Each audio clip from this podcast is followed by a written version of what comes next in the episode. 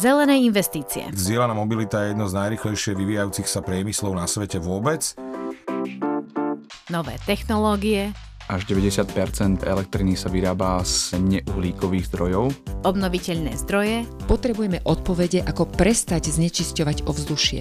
Ekodoprava. Budú mať možnosť využiť vzdielanú kolobežku, prípadne ísť pešo. Toto je podcast Na plný prúd. Inak ja mám ešte veľa otázok. Informácie, rozhovory, rady a odpovede na najčastejšie otázky nielen o elektromobilite.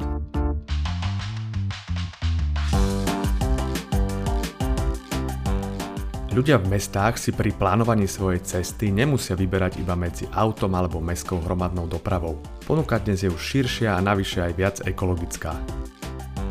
Práve počas prvej vlny covidu pribudlo v uliciach miest viac chodcov, cyklistov a aj kolobežkárov. Samozrejme sme sa snažili viac vyhnúť riziku pandémie a vďaka novým typom služieb v oblasti tzv. zdieľanej mobility si ľudia aj u nás môžu požičiavať bicykle, elektrické kolobežky či elektrické skútre. Tento výber dopravných prostriedkov umožňuje ľuďom nakombinovať si cestu od dverí k dverám, čo je samozrejme pohodlnejšie a aj rýchlejšie. No a na to, aby bola táto cesta čo najefektívnejšia, pomôžu aj rôzne mobilné aplikácie. O tzv. mikromobilite a o zlepšovaní podmienok pre nové formy ekologickej dopravy sa v tejto epizóde budem rozprávať s Petrou Dúrovčinovou, splomoctenkyňou pre inovácie na magistrate hlavného mesta Bratislava a aj s jej kolegom cyklokoordinátorom Tomášom Peciarom. Ja som Patrik Kryžanský zo Slovenskej asociácie pre elektromobilitu. Už pred letom sme sa začali pomaly vrácať do verejného priestoru. Na cestách pribudlo viac aut. No a autobusy a električky sa viac zaplňajú cestujúcimi. Dnes sme už v priebehu tretej vlny pandémie. V Bratislave sa však ulice už nevyprázdnili rovnako ako to bolo minulý rok. Vrátili sme sa teda z hľadiska meskej dopravy na úroveň pred začiatkom pandémie? hovorí Petra Dzurovčinová. Vieme, že ľudia sa vracajú späť podľa toho, že vidíme plnšie električky, že je tá naplnenosť MHD tak ako klesla na veľmi maličkú vyťaženosť počas minulého roka a počas tých hlavných vln. Teraz vidíme, že ľudia sa vracajú naspäť do ulic, a vidíme to na datách aj v centre mesta, na verejnej Wi-Fi, ale nemáme presné počty aut a nevieme teda povedať, že nám sa to vracia na ten normálny level, ako to bolo pred covidom. Je to niekedy vidieť na Waze dátach, a napríklad keď ľudia odchádzajú v piatok z Bratislavy, že tam už sa dostávame na tie predcovidové časy, ale keď hovoríme o tej mobilite v rámci mesta, tak je to stále taký otáznik pre nás. Pre nás v tomto podcaste, ale teda aj v asociácii je dôležité, aby sme chodili a jazdili ekologicky. Dnes chceme hovoriť o mikromobilite. Ako vieme urobiť mikromobilitu v meste komfortnejšou, prípadne rýchlejšou? V Bratislave vlastne práve pri tej prvej vlne covidu začal fungovať jeden prvý provider zdieľaných kolobežiek Bolt, ktorý mal hlavne vďaka tomu covidu veľmi úspešný štart, čo sa týka počtu registrovaných ľudí aj používateľov. A za ten rok odvtedy tu máme, okrem samozrejme teda toho prvého bike sharingu, ktorý boli biele bicykle, komunitný projekt a následne Slovnaft Bike, spolupráca mesta Slovnaftu,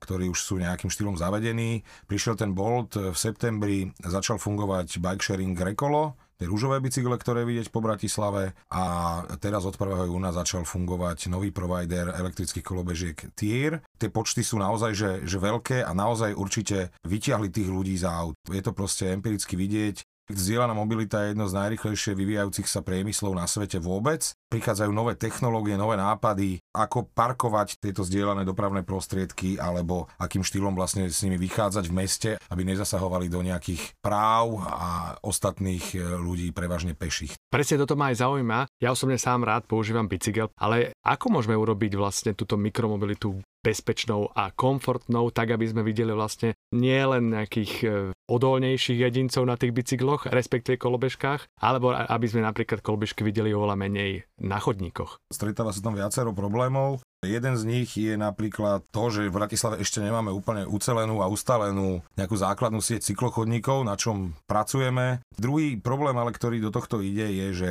viacero ľudí, ktorí používa zdieľané dopravné prostriedky, nemá vodičský preukaz, to znamená, že nevedia úplne presne, ako sa bezpečne pohybovať po meste. A tretia vec je, že keď máme na týchto dopravných prostriedkoch nejakých tínejdžerov, tak oni majú vlastne taký ako keby rebelskejší pohľad na svet, vedia, ja som ho mal taký. A nejdu úplne presne podľa tých regulé. je všeobecne ťažké regulovať pešiu dopravu, cyklistickú dopravu a nejaké elektrické kolobežky. Oveľa náročnejšie ako regulovať auta. Ja by som možno ešte dodala, my sme sem s Tomášom prišli na bicykli a ja som pravidelný jazdec po Bratislave, chodievam naozaj každý deň na bicykli a myslím si, že za posledný rok, dva sme si všimli, že prudko narastol počet cyklistov a ten rešpekt je veľmi dôležitý z obidvoch strán, že potrebujeme si nájsť aj medzi sebou nejakú tú bezpečnú eh, koexistenciu medzi autami, ktoré musia rešpektovať a mali by rešpektovať tých cyklistov ako zraniteľnejších účastníkov.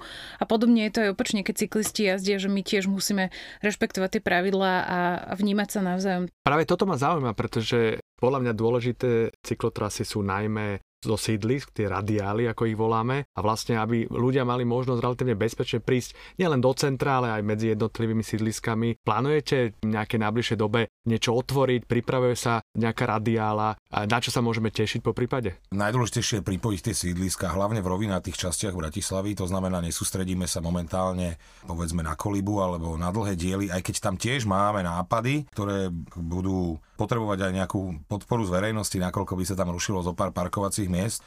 Čo je krásne napojené v Bratislave, tak to je samozrejme Petržalka. Petržalka je, by mohla byť meka cyklistickej dopravy, je celá na rovine, vnútrosídliskové, široké chodníky, ktoré zabezpečujú naozaj priestor aj pre pieších, aj pre cyklistov bez problémov. Jediný konfliktný bod, čo je tam, je povedzme chorvátske rameno, ktoré na tie intenzity e, chodcov a cyklistov, ktoré sú tam, je e, určite poddimenzované, lebo je to aj akože veľmi také rekreačné miesto. A toto všetko bude vyriešené s predložením električkovej trate, kde už máme segregované cyklotrasy aj segregované chodníky pre peších.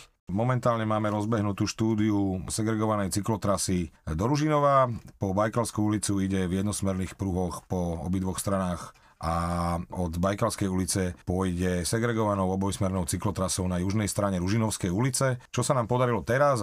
Rekonštrukcia takého rozpadnutého chodníka na Ružinovskej ulici. Je to zdieľaný chodník pre peších a cyklistov a všetky projekty radiál, to znamená Ružinovská radiála, električiek radiála, Ružinovská radiála, Vajnorská radiála, už budú obsahovať prvky cyklistickej infraštruktúry. A čo máme tuto v Karlovke, lebo kde sa teraz nachádzame, tak máme štúdiu vlastne Karloveskej radiály, ktorá by mala ísť popri ceste až do Dubravky. Veľkým trendom v Európskej únii je práve osobná intermodalita. To znamená, človek dostane možnosť, ako si naplánovať cestu z bodu A do bodu B a nielen jedným dopravným prostriedkom. A teda ja by som si želal, aby sme v Bratislave niečo v tejto téme robili. Mali nejakú aplikáciu alebo nejak agregovali dáta, ale ideálne spájali všetky tieto módy dopravy a kombinovali napríklad kolobežky, napríklad bike sharing a dúfam teda, že aj elektrické vozidlá. Tak je to trend samozrejme aj v Bratislave, takže áno, prekvapivé.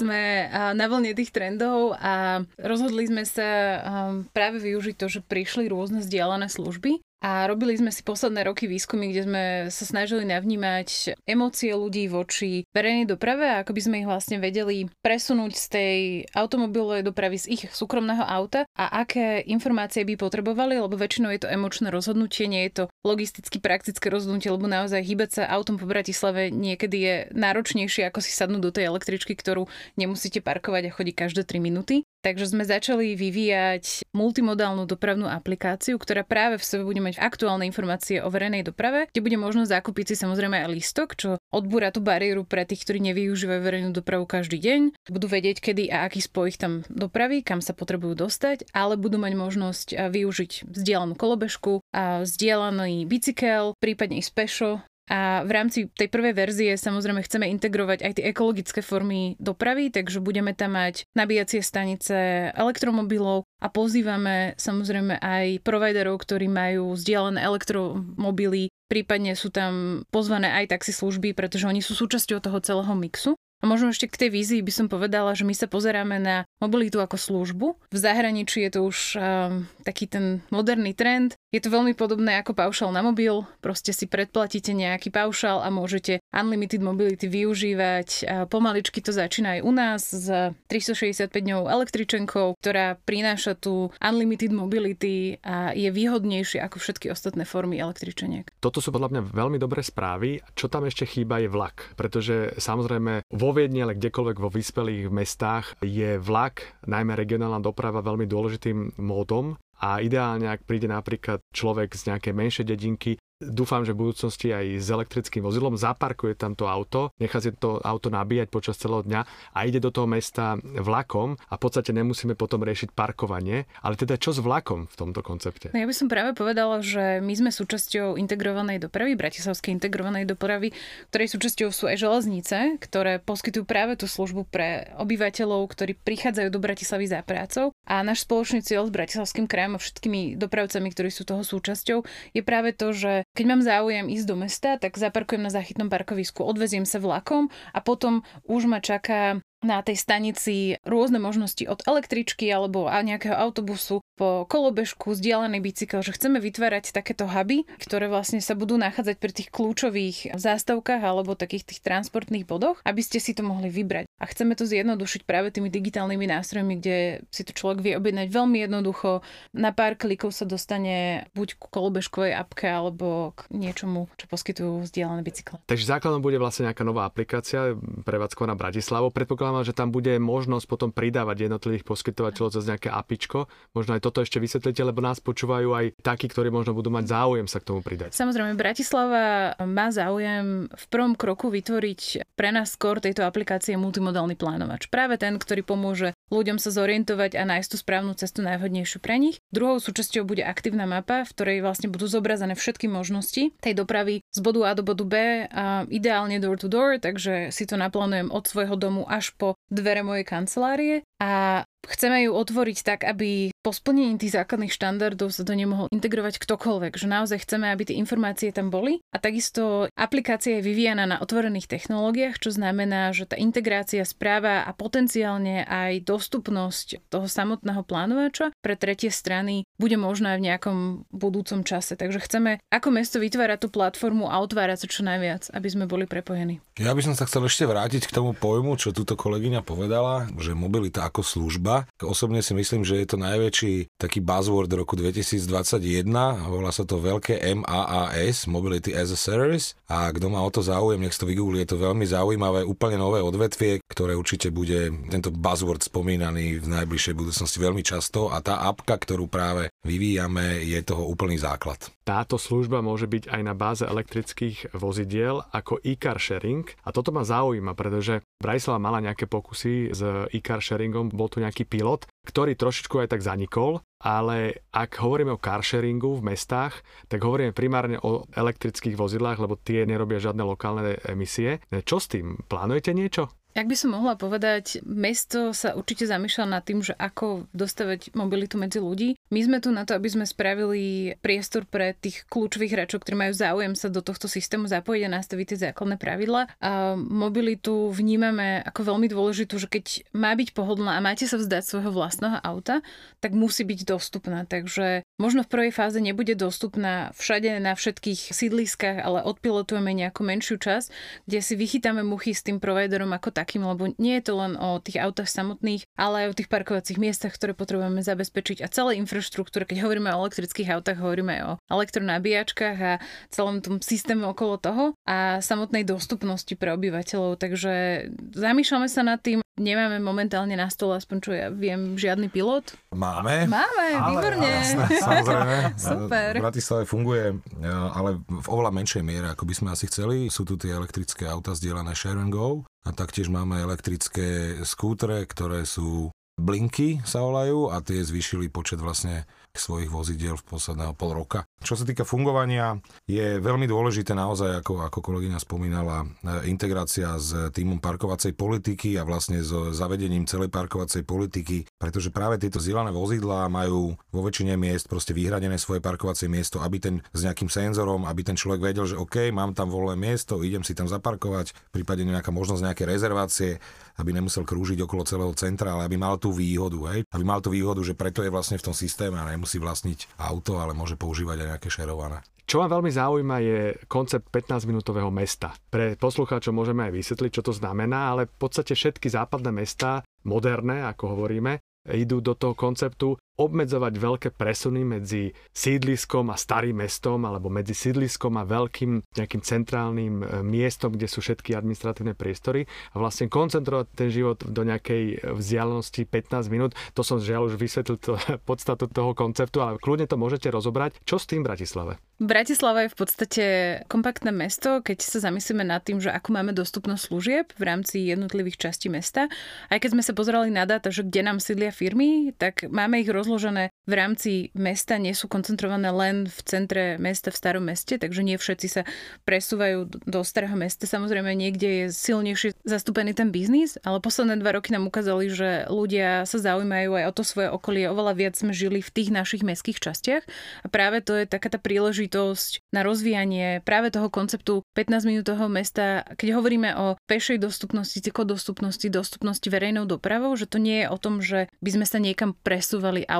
Je to o dostupnosti tých služieb, ktoré potrebujem na svoj život, či už je to nejaké základné potraviny, zdravotné strediska, školy, parky a potom samozrejme aj tá práca. A môže to byť práve pridanou hodnotou miest, keď dokážu vytvoriť takéto klastre, by sme to nazvali v mestských častiach, v tých obytných zónach, aby sa tam nachádzal taký ten, to zmiešané využitie toho celého mesta, mixed use, aby tí ľudia mali dôvod zostávať vo svojich mestských častiach alebo tam, kde žijú a nemuseli sa presúvať za určitými aktivitami, ktoré potrebujú robiť cez celé mesto. Dneska sme sa práve pozerali na dáta a zistili sme, že 93% obyvateľov mesta má v 450 metrovej vzdialenosti zástavku MHD od svojho bydliska. Väčšinou sa tie zástavky samozrejme prekrývajú v tých husto zastávaných zónach, čo teda znamená, že vlastne vás dostane MHDčka v rámci mesta veľmi jednoducho tam, kam sa potrebujete dostať. Dá sa to vylepšovať a podobne, ale je to niečo, na čom staviame to mesto, že aby bolo kompaktné a, a príjemné pre život. Ja doplním, že je to pre presne tak, že základ je dobrý urbanizmus a pozeranie sa na projekty z nejakej väčšej perspektívy. Myslím si, že dlhé roky sa v Bratislave na nový development alebo projekty pozeralo veľmi lokálne, to znamená táto ulica a toto. A určite viem, že sa snaží minimálne zo pár oddelení, ktorí sa tomu venujú, pozerať sa na funkčnosť celého územia ako takého, čo je základ pre 15-minútové mesto. Ja si myslím, že Bratislava je úplne ideálne mesto na 15-minútové mesto, jednak svojou veľkosťou, počtom obyvateľov a vlastne tým, že určite sa bude výraznejšie zahusťovať, lebo akože sme celkom rozláhli, ale to zahusťovanie je naozaj, že na mieste je určite kde ho zahusťovať a určite sa to chystá. Tak základom tohto je vlastne dobré plánovanie využitia toho územia, to znamená plánovať miešané zóny a nielen zóna na bývanie a zóna na nejaké továrne alebo teda priemysel a zóna, že zelená, ale aby to bolo všetko zmixované. Možno na záver posledná otázka. Skúsme sa pozrieť do budúcnosti, povedzme na rok 2030, kde vidíme mikromobilitu a takýto moderný typ mobility po meste, kde patria intermodalita, ale kde patria aj tie mobilitné služby a mobilita ako služba. Skúste mi načrtnúť váš osobný pohľad, kde budeme v roku 2030 v Bratislave. Za mňa minimálne sa budeme pozerať na to budeme veľa vnímavejší k e, zmene klímy a k tomu, v akom meste žijeme, či už je to kvalita ovzdušia alebo oteplovanie alebo čokoľvek, čo teraz začíname pociťovať, budeme pociťovať intenzívnejšie a začneme si to spájať aj s tým, ako žijeme, že máme už aj teraz oveľa zodpovednejších obyvateľov. Jedným z nástrojov je samozrejme mobilita, lebo presúvame sa každý deň. Máme dostupnú verejnú dopravu, máme tam tie možnosti, že keď si vyberiem ísť na bicykli, tak mám bezpečnú cyklotrasu, po ktorej môžem prísť. Nebojím sa to dieťa pustiť na kolobežke do školy, pretože viem, že tam príde a že ho nezrazí cestou auto. A samozrejme budeme sa teraz, keď sa pozeráme na naše smartfóny a berieme to, že máme dostupné dáta a telefonovanie ako samozrejmosť, tak rovnako budeme pozerať na mobilitu. Že na ulici nájdem zdieľané auto, ktoré si môžem zobrať a potom si môžem zobrať kolobežkom to všetko v jednom paušali. Za mňa osobne v roku 2030 e, výrazne zmenený modal split v Bratislave, ktorá na to má, to znamená vlastníctvo auta respektíve jeho každodenné používanie, lebo auto je akože super vec, hej, ako na využitie, odnesenie nejakých vecí, rekreácia, dovolenky a tak ďalej, super vec, ale z hľadiska presunu po nejakom meste alebo intraviláne na každodenné využitie toto sa bude určite v Bratislave minimalizovať. Ja si tak dovolujem odhadnúť niekde medzi 20 a 30% na bicykloch a, a elektrokoložkách, prípade možno príde niečo nové, hej, No a rozhodne dávam veľkú nádej a dúfam, že sa železnice rozbehnú tak, ako by som chcel, do Tiopov a to znamená do zahustenia nejakých železničných staníc, či už menších alebo väčších v rámci Bratislavy, aby sa aj ľudia, ktorí sa odsťahovali do satelitov Bratislavy, do suburbii, mohli dostať do Bratislavy bez aut, bezpečne a na tú tzv. poslednú mílu mohli využiť nejakú zdieľanú mobilitu. Za nás sa určite bude meniť aj mestská logistika a spôsob, akým si objednávame tovar. Prichádzajú nové spôsoby a pôjdeme do tých ekologickejších možností. A ešte, aby som doplnil, že širšie centrum rozhodne s minimalizovaným počtom aut, to znamená, aby pešia doprava a rôzne iné bezmotorové dopravy boli mimo širšieho centra. To platí samozrejme aj pre elektrické autá, čiže čím väčšie vozidlo, tým ďalej od centra. Aj keď sme dnes hovorili len o rozvoji dopravy v Bratislave, nové a inovatívne riešenia sa dajú využiť v každom meste na Slovensku. Malom aj veľkom. Kvalitná kombinovaná doprava, zdieľaná mobilita, bezpečné cesty pre cyklistov a kolobežkarov dávajú ľuďom možnosť rozhodnúť sa. Nastúpim do auta alebo si vyberiem iný dopravný prostriedok. Ak totiž znížime počet aut na cestách, bude menej dopravných zápch, menej emisí a čistejší vzduch. No a náš názor je jasný. Keď sa už v meste rozhodnete pre auto, nech je určite bezemisné. Dnešnú epizódu si môžete vypočuť na platformách Apple, Spotify, Google a SoundCloud. Vaše otázky a pripomienky píšte na môj mail krizanskyzavinačseva.sk alebo nechajte svoj komentár na našom Facebooku pod statusom s dnešnou reláciou. Tento podcast vznikol ako iniciatíva Slovenskej asociácie pre elektromobilitu. Produkcia strich podcastu Katarína Urban-Richterová a Oksana Ferancová. Ja som Patrik Kryžanský a želám vám šťastnú jazdu na plný prúd. Ďakujem veľmi pekne, počúvajte. Ďakujeme, my sa ospravedlňujeme, že sa tu hráme s telefónmi stále len Ja som zrušil 6 hovorov, ty, ale teraz si dám handfree a celú cestu budem hovoriť.